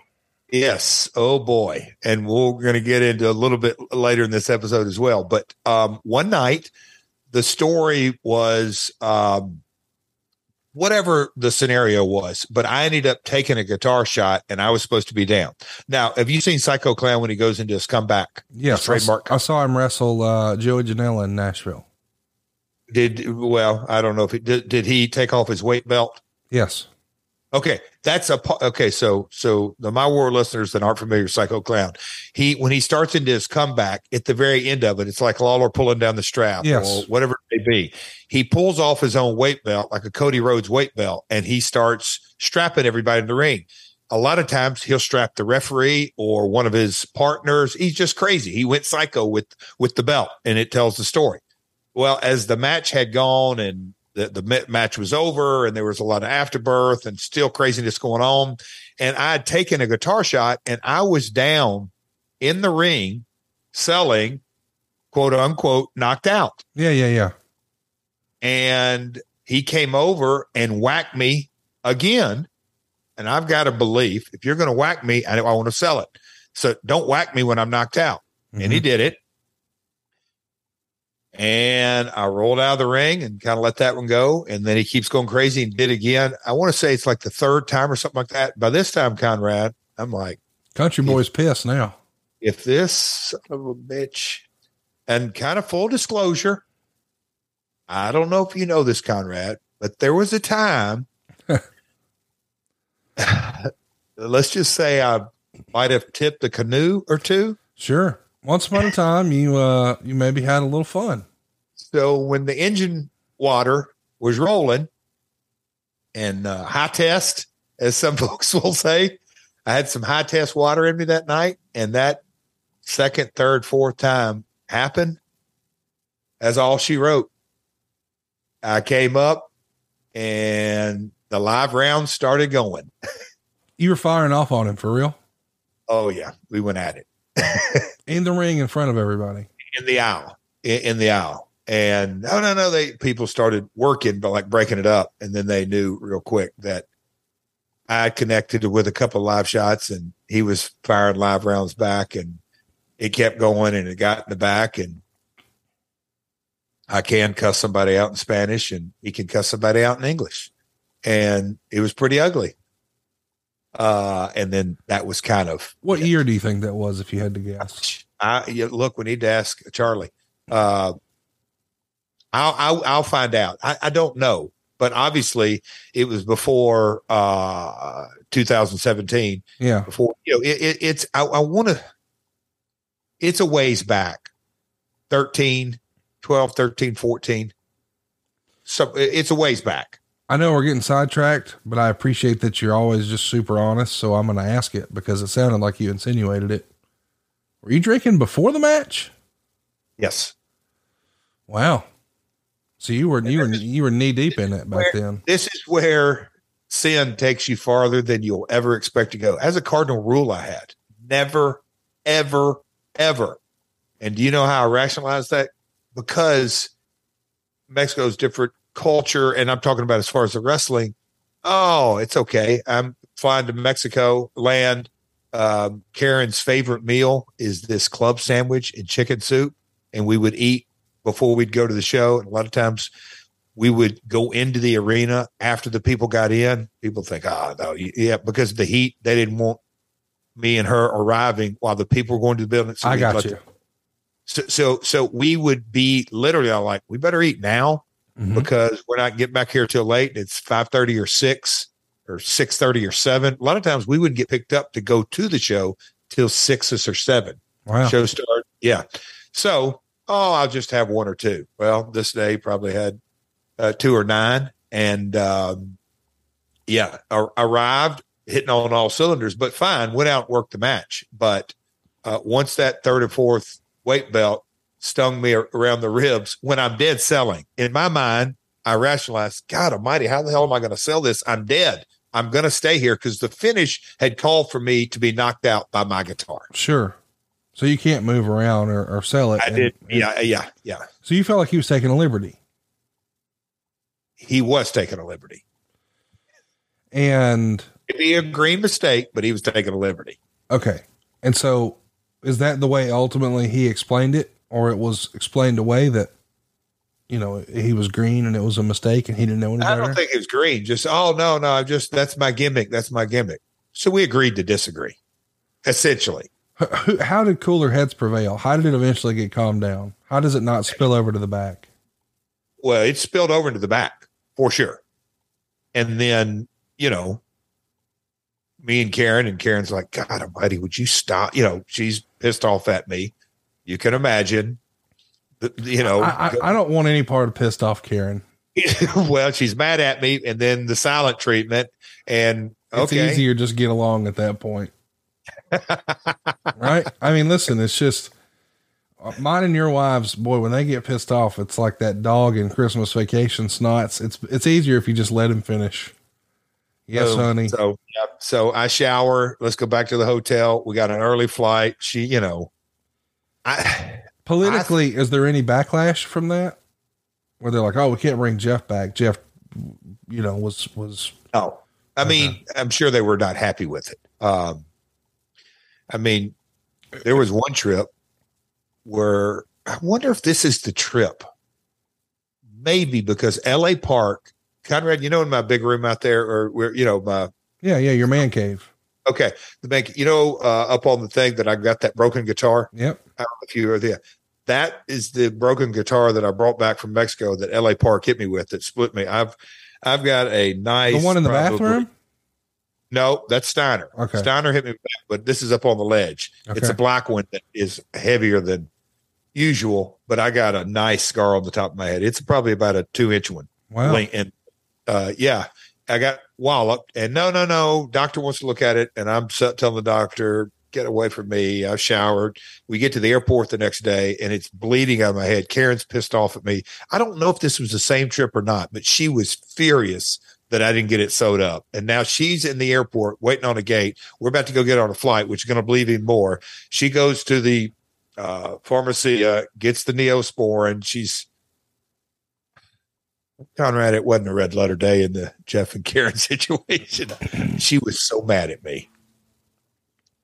But thank God all that stuff is in my rearview mirror, Conrad. How are you in Psycho Clown today? So now we, uh, great.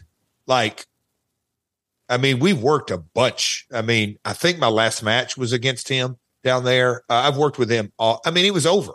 Literally the next time went up to him, Migo, blah, blah, blah, blah, blah. It's over. I always love that in wrestling, more often than not, it does become, let's let bygones be bygones. Oh, it's over. No, no, there was no upside to holding on to any of it. Is it ever played out in a story? Like, do wrestling fans who, are, no. who follow Triple H? I'm actually surprised, and kudos to you or your friend or whoever that you, that you recalled it. We'll find a YouTube clip. Well, of the it. Only reason it even came up is because, again, Cody was wearing a Psycho Clown shirt, but so here's they, my point. So they thought it was ironic. And I was like, I don't even, I didn't have a con. I, I had seen Psycho Clown, but I had no context for why would Jeff be in a spat with that guy? Well, and here's, I don't believe, shout out Derek, I don't believe it was reported in Meltzer's Noodle Site. I've never seen it written or talked about at all. Okay. So, so Konnan, I don't know how to say Konnan, the promotion, I don't say swept it under the rug. It was a non-issue. Two yeah. guys got in a fight in the aisle.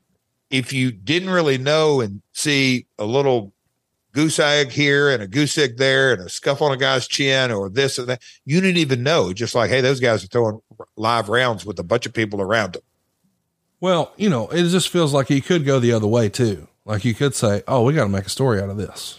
Yeah, yeah, yeah. It didn't. We didn't go that direction. Got it. Um, well, now I'm curious, since we just went down that rabbit hole, how many times do you think you've been in a spot where you threw live rounds in a quote unquote wrestling realm like this? A dust up with Psycho Clown. Can you count it on one hand? I'm sure. I don't, I mean, yeah.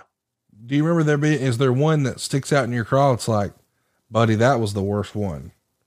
When me and old so-and-so, he did this and I did that. No, a lot of times through the years, you get frustrated at guys that are taking liberties is one thing, but no selling, whether it's a heel or a baby face. And you're like, dude, this isn't anything we talked about in the back. We kind of laid this out. And, you know, if I'm the heel, I'm supposed to scoot and the baby face is supposed to stay in the ring and not come out on the ring. Mm-hmm. Give me some space. But if you come out in the ring, then all of a sudden we got to fight again. There, there's nuances on. I let the heel scoot to the floor, but leave some space and let the announcers have time to tell that story. But if the babyface keeps chasing the heel on the floor and around the ring and up to the, then all of a sudden it's like the heel's on his bicycle and you can't really, you're telling a different story other than, wow, this combustion just happened. Man, I can't wait till so-and-so date at the pay-per-view. Little nuances like that. So there's been countless of those that tell the right story. And so you get frustrated. Live rounds like that, that doesn't happen very often. If you think of any, we should talk about some more next okay. week, because people love that sort of story. And by the way, that Psycho Clown story is going to go everywhere now. So be sure to see Psycho Clown in a few weeks at Triple Mania thirty. Um, your next appearance in Tripla was going to be after G F W is formed, and you appeared at their World Cup to uh, scout talent and provide commentary. Was your exit from T N A an issue with Tripla or an opportunity? Probably neither, but probably if you had to chick, pick one or the other, obviously an opportunity. There, there was, uh, there was no connection between Triple A and, for the lack of a better word, Dixie and her regime. There was nothing there. Zero. So, So how does it come to be where you're uh, going to be working with them for global with, with the Global Force opportunity? Just me and Dorian's relationship. And I reached out to him, and they had this Victoria beer, Victoria's a beer, had a beer sponsor, and they were doing a World Cup, and they were like, yeah, we'd like to get you involved. And there was, I mean, if I remember correctly, Matt Hardy was there. Um, there were Japanese talent. It was a big, big event. Lots of sponsorship dollars moved into that. It was a, uh, God, I, one of the stories, and that'll probably be a, a little viral thing there, that was it Konnan and Vampiro on commentary when uh, Vampiro had some flatulence? I don't, I don't remember that. well, I remember him yelling, play my fucking music.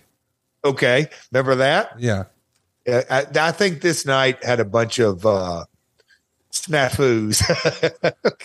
Conrad, I got you chuckling. Um, yeah, I guess he, I guess Vampiro farted so loud you could hear it through the headset in twenty eighteen. Let's take a listen here. Wait, that was eighteen?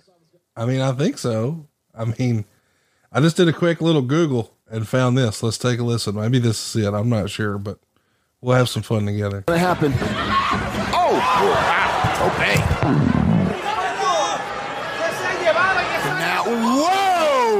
Here we go. Something's going to happen. One more time. Oh, wow. Okay.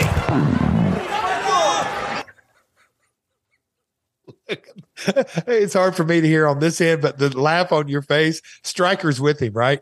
Yes. I, I'll... I got you off guard, didn't it? We've taken all kinds of left turns, dust ups, little inebriation, little flatulence. Oh my God. The, uh, the play my music thing happened at WrestleMania twenty-six. Uh, Triple I feel, Mania, yeah, sorry, Triple sorry, Mania. But it, it's, it's my WrestleMania now. It's closer, okay. Right? I'm thumped about right it. On. Right on. Listen, here's the deal. This feels like we're picking on Vampiro. I am not. I only no, no. worked with Vampiro one time, and it was at StarCast two in Las Vegas. He was fantastic. Could not have been easier to deal with.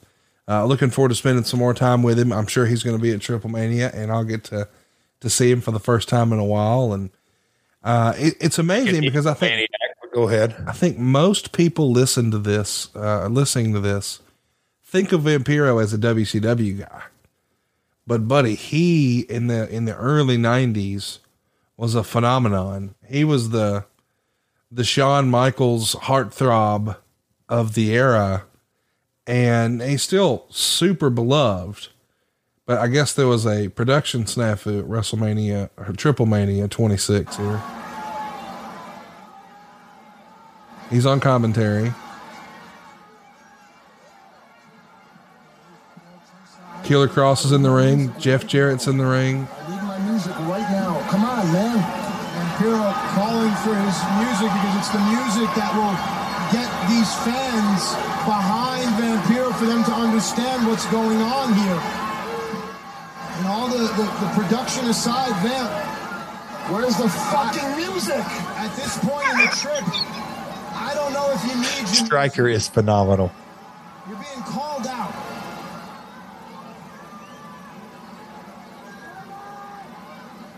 Please, for the love of fucking God, put the music on. When you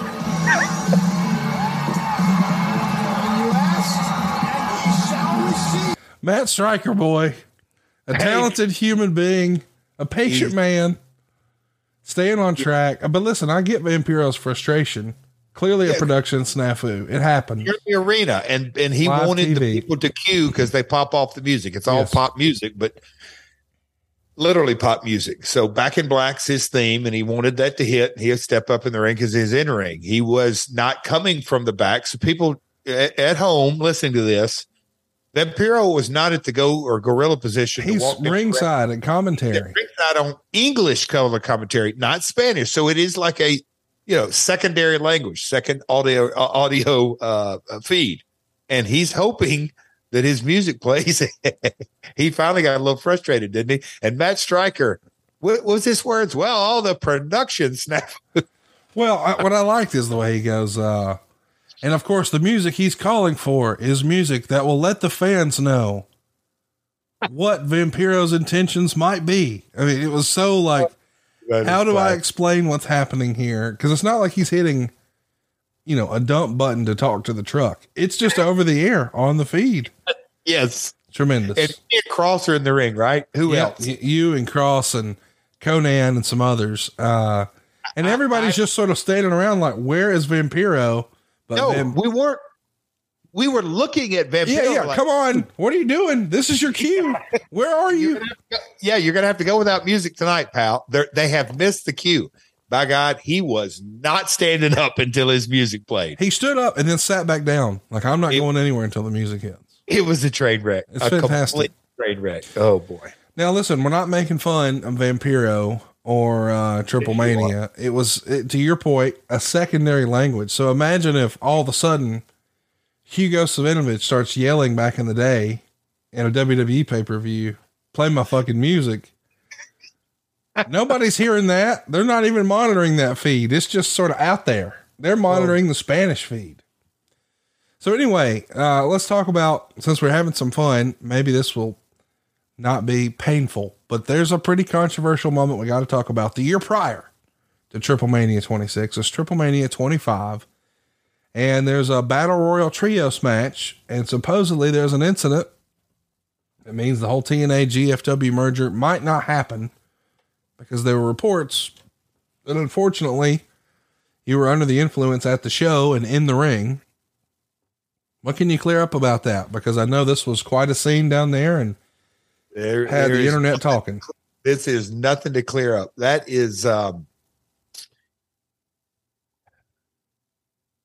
publicly the worst day. I, you know, I don't want to be dramatic here, but uh, this was almost the end of the end. This is Labor Day weekend. I went into treatment October twenty-fifth. So seven weeks after this, but this was uh super, super dark days for me personally that very few were aware. Probably Karen was the only one who really, really, really knew. Uh, but, uh, we had flown to, and look, this is a rationalization, so I'm well aware of this. Uh, but we flew in, we left a day and a half before the show. Uh, no, so the show would have been, let's just say, it's a Sunday. I think it was a Sunday, but we had left on Thursday night, last flight, to be down for rehearsals uh, P R on, on Friday and rehearsals all day Saturday, essentially. They asked us to come in quite early to go over a bunch of stuff, which was, as you know, Conrad, again, not an excuse, but wife, blended family, five kids. When we both go on the road, uh, and, and she wasn't going, but it, it's it's a process. And, okay, what you going down there? What are you doing? Okay, so here I go. We got to go in that early. Get down there, Conrad. And I sat around and sat around and sat around and did nothing and did nothing. Just kind of an excuse, idle minds, the devil's workshop. But um, come pay-per-view Sunday or Big Show Sunday, got to the building, and they kind of laid out, oh, you're just doing the battle royal, and you're going to be in there, whatever, three minutes, five, you know, just, it was nothing. So in my active addiction brain, it gave me an enormous green light. I got this. No big deal. And what a disaster, dude. I mean, just embarrass myself, embarrass my family. Um, again, only by the grace of God, those days are behind me. But no, I went on camera and was in no condition to go. Do you think without this moment, you would have turned your life around and pulled the nose up and all that jazz? Was this a catalyst for change? I think there's a bunch of these moments. In, in, in retrospect, now look, I'm sitting here with five years of clarity, mm-hmm. so I can kind of look at different things that have happened.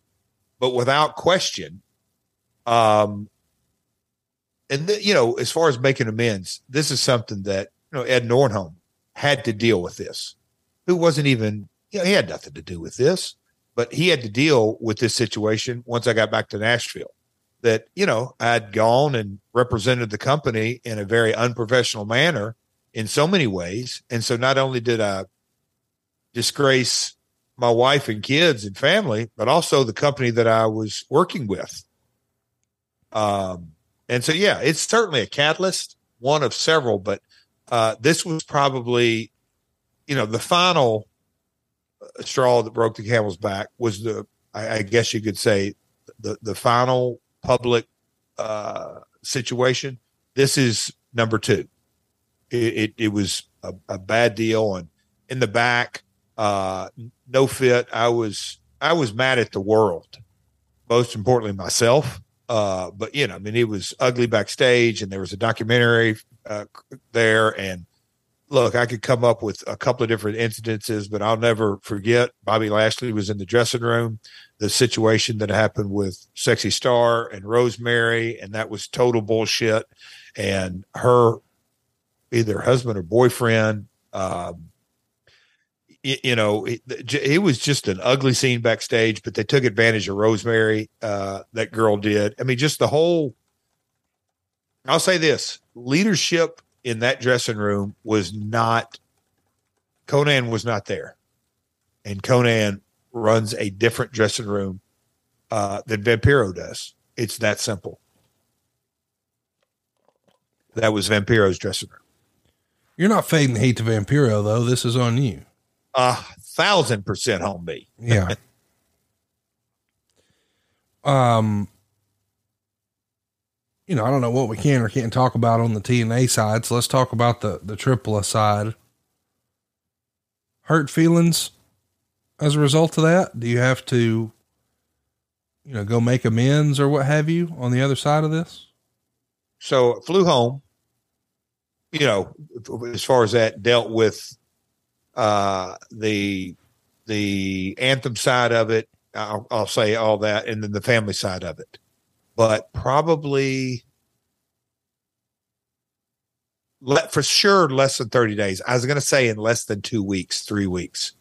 While I was in treatment, I got Dorian on the phone and just told him, dude, I owe you the biggest apology, and everybody in your organization and everybody that was there that night. I mean, and I meant every word of it, and got that. And I told him then, I will have an opportunity at some point. I hope sooner rather than later. I had no idea it was going to be how soon it was going to be, but I told him, Dorian, I owe you a huge apology. No, no, Jeff, I, you know, he was very diplomatic about it, you know, kind of, I don't say don't worry about it, but thank you and let's move on. And I just said, hey, I want to be real clear, man.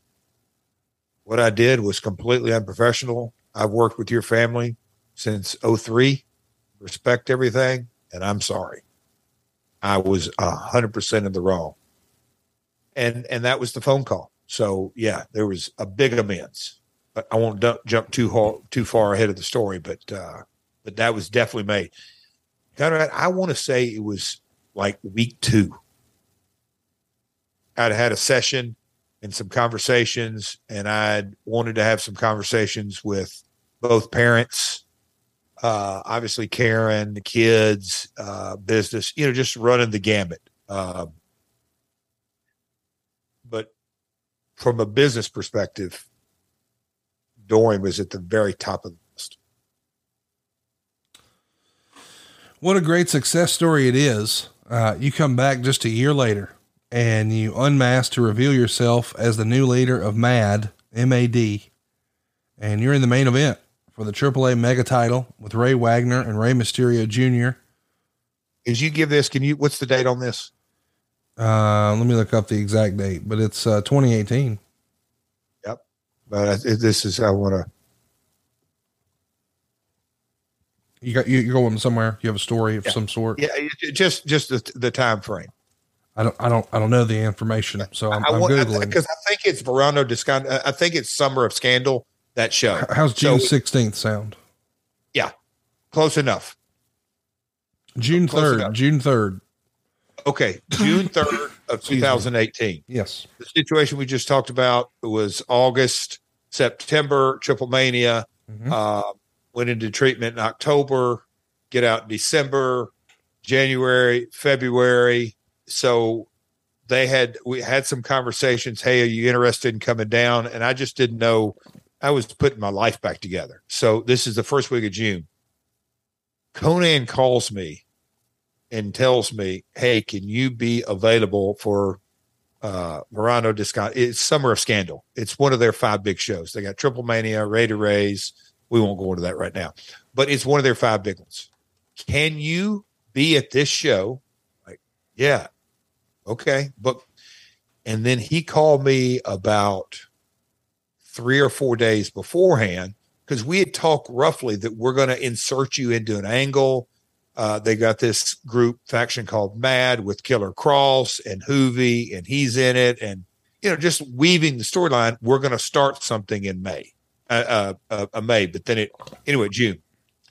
He called me three days, maybe before this, Conrad, and said, hey, you are bringing your wrestling stuff, aren't you? And I go, well, I, I wasn't, but yeah, probably was, but I'm not wrestling. I know that. I, I, I've, I've seen how it's advertised. He goes, make sure you bring your wrestling gear. Okay. So lay out the match again. So here we go. All arch rivals. You unmasked to reveal yourself as the new leader of this MAD group, and you're put in the main event for the triple A mega title with Ray Wagner and Rey Mysterio Junior You win the match. And less than a year after the ugliness the year prior, not only are you back, now you're only in a big storyline. You're the champ. What a story. You tell me, dude. What a story. Six weeks before this, I was put in the Hall of Fame. Yeah. I mean, it, it, it I mean, it, I was like, and Konnan, when we got to the building, and again, um, w- the, the, the Melter recap was I was unmasked. So they had done, basically they had done a weekly episodic vignettes, Conrad, of this mask leader that was the Wizard of Oz. He was directing, and they did storylines and build up and all this kind of stuff. And they basically say at Summer Scandal, the leader of MAD is going to be there. The leader of MAD is going to be there. Leader of MAD is going to be there. So when it comes time, I, I just like, hey, Konnan, he goes, yeah, walk all screwed up, walk to the ring. Don't let them know it's you. Cause you're going to, I like had this hood, like a, I don't want to say anything political here, but it was it not a wrestling mask. It was a, a, a true hood, uh, that, that was uh, like a knapsack covering me. And I kind of limped to the ring and stood up in the ring, and they did that. And when I unveiled, it's a, it's a, it's a white mask with like a sewn black mask, mouth frowning, and two like blacked out X's over your eyes. When you say mask, it's like a bed sheet. I hate to say it, a pillowcase. It's, it's it's not really a fancy mask or a hood. Yeah, yeah, yeah. So so when I unmasked, the people were like, "Son of a." He was just in the Hall of Fame last month. Like, where in that? I mean, you know, not only was the last time they saw me down there, I was in no condition, and then is the Hall of Fame. And now I'm the leader of this faction that has been terrorizing the entire promotion. And Rey Mysterio, they had a date on Rey. Now we're talking about Rey freaking Mysterio and Rey Wagner, huge star. So it's a three-way. And the end of the night, they do this. Again, Konnan, Konnan, creative finish. You talk about some heat, Connie. The, the only giveaway I would have known is you're still wearing the damn blazer. You got to stop wearing these blazers. They're off. I've put them in storage, pal. Good. Yeah. Uh, it's a great story and, and a hell of a Jeff Jarrett story. I mean, it is the most Jeff Jarrett story of all time. Just when you think you can count him out. Nope. He's coming back, a Hall of Famer, and he's going to win the big belt, and it's going to take him less than a year. See y'all then. Uh, you'd lose the title to current A E W star Phoenix in a four way that also involved Brian Cage and Rich Swann. And then you lose your hair against Rey Wagner at, uh, Heroes Immortales, uh, twelve. Another one of their big fives. Yep. So one of their big shows, another big hair payday coming your way. Madison Square Garden, Tripla. Here we go. Have hair. Let's let it go. So in the lead up, and Konnan kind of laid out after the fact that I won the title and we're doing photos. And I remember looking over at Konnan because that picture still exists. Me, Killer Cross, Hoovy, and uh, Konnan. When those pictures would be taken off, I vividly remember looking over at Konnan going, dude, you are way too much. He said, just wait till you see where we're going. I was like, whoa. And Phoenix, again, this is two thousand eighteen, for, you know, he's, he's phenomenal and he's coming up through the ranks. And Rich Swann, dude, he is unbelievably talented. Yes, and Brian Cage, I think he's just tailor made for Lucha Libre because he can go and he's super athletic, but he, the way he looks is great. Anyway. The and the way he moves. I mean, he can do that's that. That's what I'm saying. He's too. super athletic, but yeah. So Phoenix is the new champion off and running. I, I'm the one who pitched this. I said, hey, Konnan, you know, got a little bucket list. What about a hair match? And he's like, talk to Dorian. That's where dollars get involved. And so me and Dorian had a conversation, and Rey Wagner is a guy that I got a ton of respect for. He's a legend, legend, legend, legend. And um, I remember telling Karen, yep, me and Dorian came to terms. I'm doing a hair match, and um, I'm losing, honey. She just looked at me and says, you're doing what? So, uh, yeah, uh, immortal heroes, heroes de Immortales. But uh, what a year two thousand eighteen was. Your final match in triple A would see you team with Killer Cross and La Mascara in a losing effort uh, to Las Fresas Salva. I don't know how to say that one. I screwed that one up. And Psycho Clown in a steel cage match. So Psycho Clown got you in the steel cage. And I'm sure he whooped your ass one last time. Yes, he did. With that belt. It's on YouTube. And I bet you sold it this time. Damn it. Damn right I did. uh, and then after, of course, we know you got hired by W W E. And, uh, then what do you know? You uh, get a chance to take a little breather, and somehow you pop back up at WrestleCon earlier this year. WrestleCon has a triple A show, and I'll be damned if Jeff Jarrett's not there. How about that? You want this whole episode to come full circle? I'm ready. Uh, you were at uh, WrestleCon, right? Yeah, yeah. And me and Karen were there. Mm-hmm. Do you know who was with me and Karen? I would assume Cody. Yep, Code Dog. So who do you think Cody wanted to go see wrestle? Psycho Clown. Bingo. So is going up and going to the ad-free booth and the My World booth and all this. And, and I, so triple A has a show, and, you know, as we walk by there, I'm going to knock on the door and I go in, say hello to a bunch of different folks, and Konnan's there, and we chatted up, and he looks up at me and he goes, "I got an idea." I said, "Oh, do you?" And we chuckled. He said, "Be back here at seven." Okay. And it's on. And we have just seen just the tip of the iceberg of that. Yeah. Uh, Triple Mania thirty is a multi-show celebration. You and Karen are even going to come out, and there's a brawl with Latin Lover and Vampiro. Who knows what's next, but we know this. Triple Mania from Mexico City, right around the corner. It's going to be on Fight. I'm going to be there. I don't know if Jeff's going to be there. I don't know that I should even ask, but you can be there virtually on Fight. I'm booked elsewhere, my friend. Uh, a, a bunch of questions here came in about Triple A. Josh Rosenbaum, Coach Rosie, friend of the show, says, "Was there a time in Mexico you did not feel safe inside or outside of the ring because of your in-ring persona?" Inside the ring, I always worried about that stray plastic bottle with too many rocks in it. Mm. That, that, yeah, I mean, that, that kind of comes with the territory. Uh, concerned with that bad every time you go to the ring. Outside the ring, there were several times when you kind of arrive at the building, and even when you arrive late, you just kind of look around and go, you know, this really isn't real safe. It just takes one idiot. Um, but they did a lot of precautions. The police there always really understood.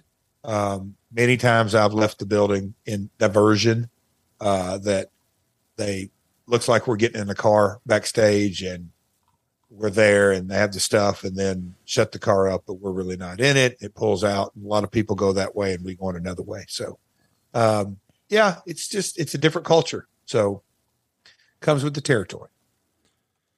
Here's one. This is about cultures. Kenneth wants to know, "Hey Jeff, love the podcast. We know the American wrestling audience is rowdy and very vocal. The Japanese wrestling audience is the opposite in that they're quiet and more respectful with soft clapping. How would you say the Mexican wrestling audience differs?" You know what? And I have, uh, I've had this conversation a lot, and it's, you know, that I'll say this: Italians are different than Germans. Germans are different than Swedes. Brits are different than Canadians. Canadians are different than Americans. In Mexico, as a culture, not just wrestling, as a culture, they're very, very passionate about their country, a lot of patriotism, uh, about their food, about their emotions. They wear the emotions on the sleeve. They love uh, a, a great novella. Just... their culture has a lot of passion in it. And so with that passion, they bring it to their uh, favorite pastime in America: football, baseball, basketball, hockey. Now there's ten other sports out there, and soccer's huge. I mean, here in Nashville, just all that kind of stuff. In Mexico, from a cultural perspective, you have soccer. And yes, you do have a little baseball and, and Amer- little American football, different sports. But Lucha Libre is culturally, generation after generation after generation, is right up there at the very top. So from a cultural perspective, it's bigger than it is in Japan or, or the United States. That's something that, Conrad, that I think we'll talk about for weeks and months to come. From a cultural perspective, the U S audience, in a lot of ways, they don't know what they're missing. And and I'm I'm happy that we get to do these episodes, because the, the the the Lucha Libre fan base, they love a great story. It's not all about flips and flops and all that. There's a lot of storytelling that goes into, and, and the and the Lucha audience loves it. They absolutely understand. They, they understand when Psycho takes off his belt, he's going to go crazy for a second. Yes, it's showbiz, but man, it's great showbiz.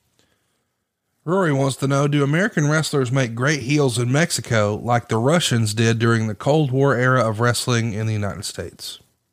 It all depends to the individual. I loved it. I embraced it. You have other American folks that want to go down there and still believe it's all about the moveset, and they are just completely missing the target in Mexico. Uh, Cowboy Arrogance says, and and boy, I feel like we're revisiting something here, but this is something that people said. When Sexy Star broke Rosemary's arm in the shoot armbar, was the post-match footage of you that was shown on Impact a shoot or a work? You were filmed in a hallway ready to fight and maybe got in Konan's face. I don't think he got in Konan's face, but I think this is the, the show we were talking about a little earlier where things got ugly. That I but, showed my ass. But there has been a narrative out there that part of your, what was presented there was a work. And other people say, no, they're just saying that to cover the tracks, set the record straight once and for all, I guess. It goes without saying, Conrad, that, um, I, I am not an expert expert on shoot fighting or submissions or any of that kind of stuff. And I don't want to throw anybody under the bus any day, but so I'm just going to say diplomatically, okay, I'm watching the screen and watching the Rosemary Sexy Star match. And Bobby Lashley is in the room with me. And I looked at that and I went, that's bullshit. And Bobby said a few words. And I said, Bobby, I ain't no expert, but they took liberty. And he, I won't say what he said, but he absolutely said, she absolutely did that. That kind of set me over. You know, I, I, I felt that I was, and I look, I handled it wrong. But yeah. My mindset was, she's under my watch. Yeah. Rosemary. If I don't say something, who will? Then it then it's okay. Oh yeah, give him the green light. Just hurt these gringos when he come down here. It's total bullshit. To this day, you can go back and watch. She took liberties with Rosemary. Period. Brad Stanton has a tongue in cheek question. Did you get more heat in Mexico or your match with Ric Flair? Mexico. Oh, I don't know. Yeah, clearly Mexico, right? They were throwing people shit. That, my hometown of Nashville, people turned on me like I snake. couldn't believe it. I couldn't believe because it. You, you and your bogus ass bull crap with me getting yeah. out there playing the violin for a seventy year old man. Jeez, I'm kidding, Conrad. Uh, Tristan has a, a tongue in cheek question, but it is something that I'm sure some of our fans are wondering. Have you ever gone one-on-one with Montezuma or his revenge while in Mexico? Don't jinx me. So far, so good. Bottled water, pal. Bottled I've, water. I've never, I mean, listen, I've heard about it, but I've never actually experienced it. But my most recent visit down there, I'm just thinking, nah, that's all just nonsense. But as I come off the plane, as I'm headed to the customs area, there's a giant billboard advertising diarrhea medicine, and in giant English letters, diarrhea. And I'm like, okay, maybe this is a no real way. thing. I swear. That's and funny. I thought, man, if I knew somebody else on this plane, I would say, will you take my picture next to this and send it to my wife? um, can, uh, great follow-up question here from Tristan. Can you talk about the difference in working a match in Mexico versus the United States?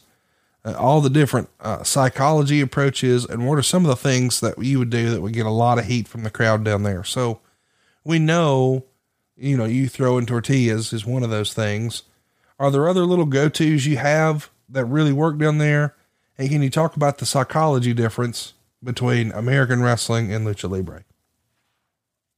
I guess from the casual fan, as far as the physical tagging, when you're in tag matches, uh, the, the physical tag, even a touch tag, doesn't always have to happen. But to me, the spontaneity, is that how you enunciate that yeah, word? It is. In my head. Um, that is something that it's like, it, especially, I'd love to come up with an example, but any young guy, whether it's uh, a, a Mexican or a, a, a, an American, I would tell them, these people will tell you, if you don't listen to the Lucha Libre audience, you're just doing yourself a disservice. You, you, you know, and you can have all the high spots and the flying and this and that. But if you don't kind of let the people get into it, and I'm saying they got their horns and they got their chants and they got this and that, but you have to you got to be the conductor. Does that make sense, Conrad? You you you you you got to kind of conduct things. Um, and sometimes in America, people, it, it's just a different vibe. So if you have kind of a conductor, the mindset that you, you're you're gonna do your stuff, but listen to the audience and do it when it's right. But I think that also comes just with time and experience. But um, also, you you got to bring a fight. It's it, you know their their their tempo of their match is they love heat, and then they love comebacks. And they love extended heats and they love extended comebacks. Again, you got to learn the style. It's it's different than American. It just is. John wants to know, how difficult was it to adapt to working on the left in Mexico versus the right in the U S?